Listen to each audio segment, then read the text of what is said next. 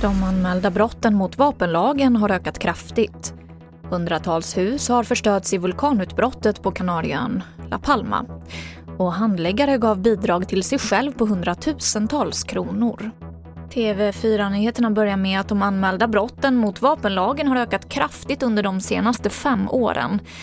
Och i år ser det inte ut att bli något undantag. Fram till sista juli hade nära 5 000 anmälningar gjorts. Urban Svan är polisinspektör vid brottssamordningen Region Väst. Det finns ju lite teorier om det är stora smugglare men det tror vi inte utan det, man brukar säga att det är myrled. Det kommer in vapen nästan hela tiden. Men det är ner från Balkan huvudsakligen. Serberna själva räknar med att det finns ungefär 4 miljoner illegala vapen där nere. Hundratals hus har förstörts i ett vulkanutbrott på Kanarieön La Palma och 6 000 har lämnat sina hem. Vulkanen som ligger i naturområdet Combre Vieja hade sitt första utbrott på många år i söndags. Igår eftermiddag tvingades brandmännen att dra sig tillbaka från stan Todoque sen en ny öppning på vulkanen gått upp. En handläggare på socialtjänsten betalade ut över 400 000 kronor i bidrag till sig själv.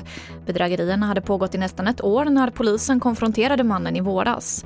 Han åtalas nu för grov trolöshet mot huvudman. Mannen erkänner och säger förhör att han behövde pengarna eftersom han hade dålig ekonomi och var skuldsatt. Och vi avslutar att efter en mångårig kris mellan Kina, Kanada och USA så är och vi avslutar med att en mångårig kris mellan Kina, Kanada och USA är på väg mot sin lösning. Efter mer än 1000 dagar i kinesiskt fängelse släpptes idag två kanadensare. Samtidigt frigavs den kinesiska telekomjätten Huaweis ekonomichef av myndigheter i Kanada. Fler nyheter hittar du i vår app TV4 Nyheterna. I studion Emily Olsson.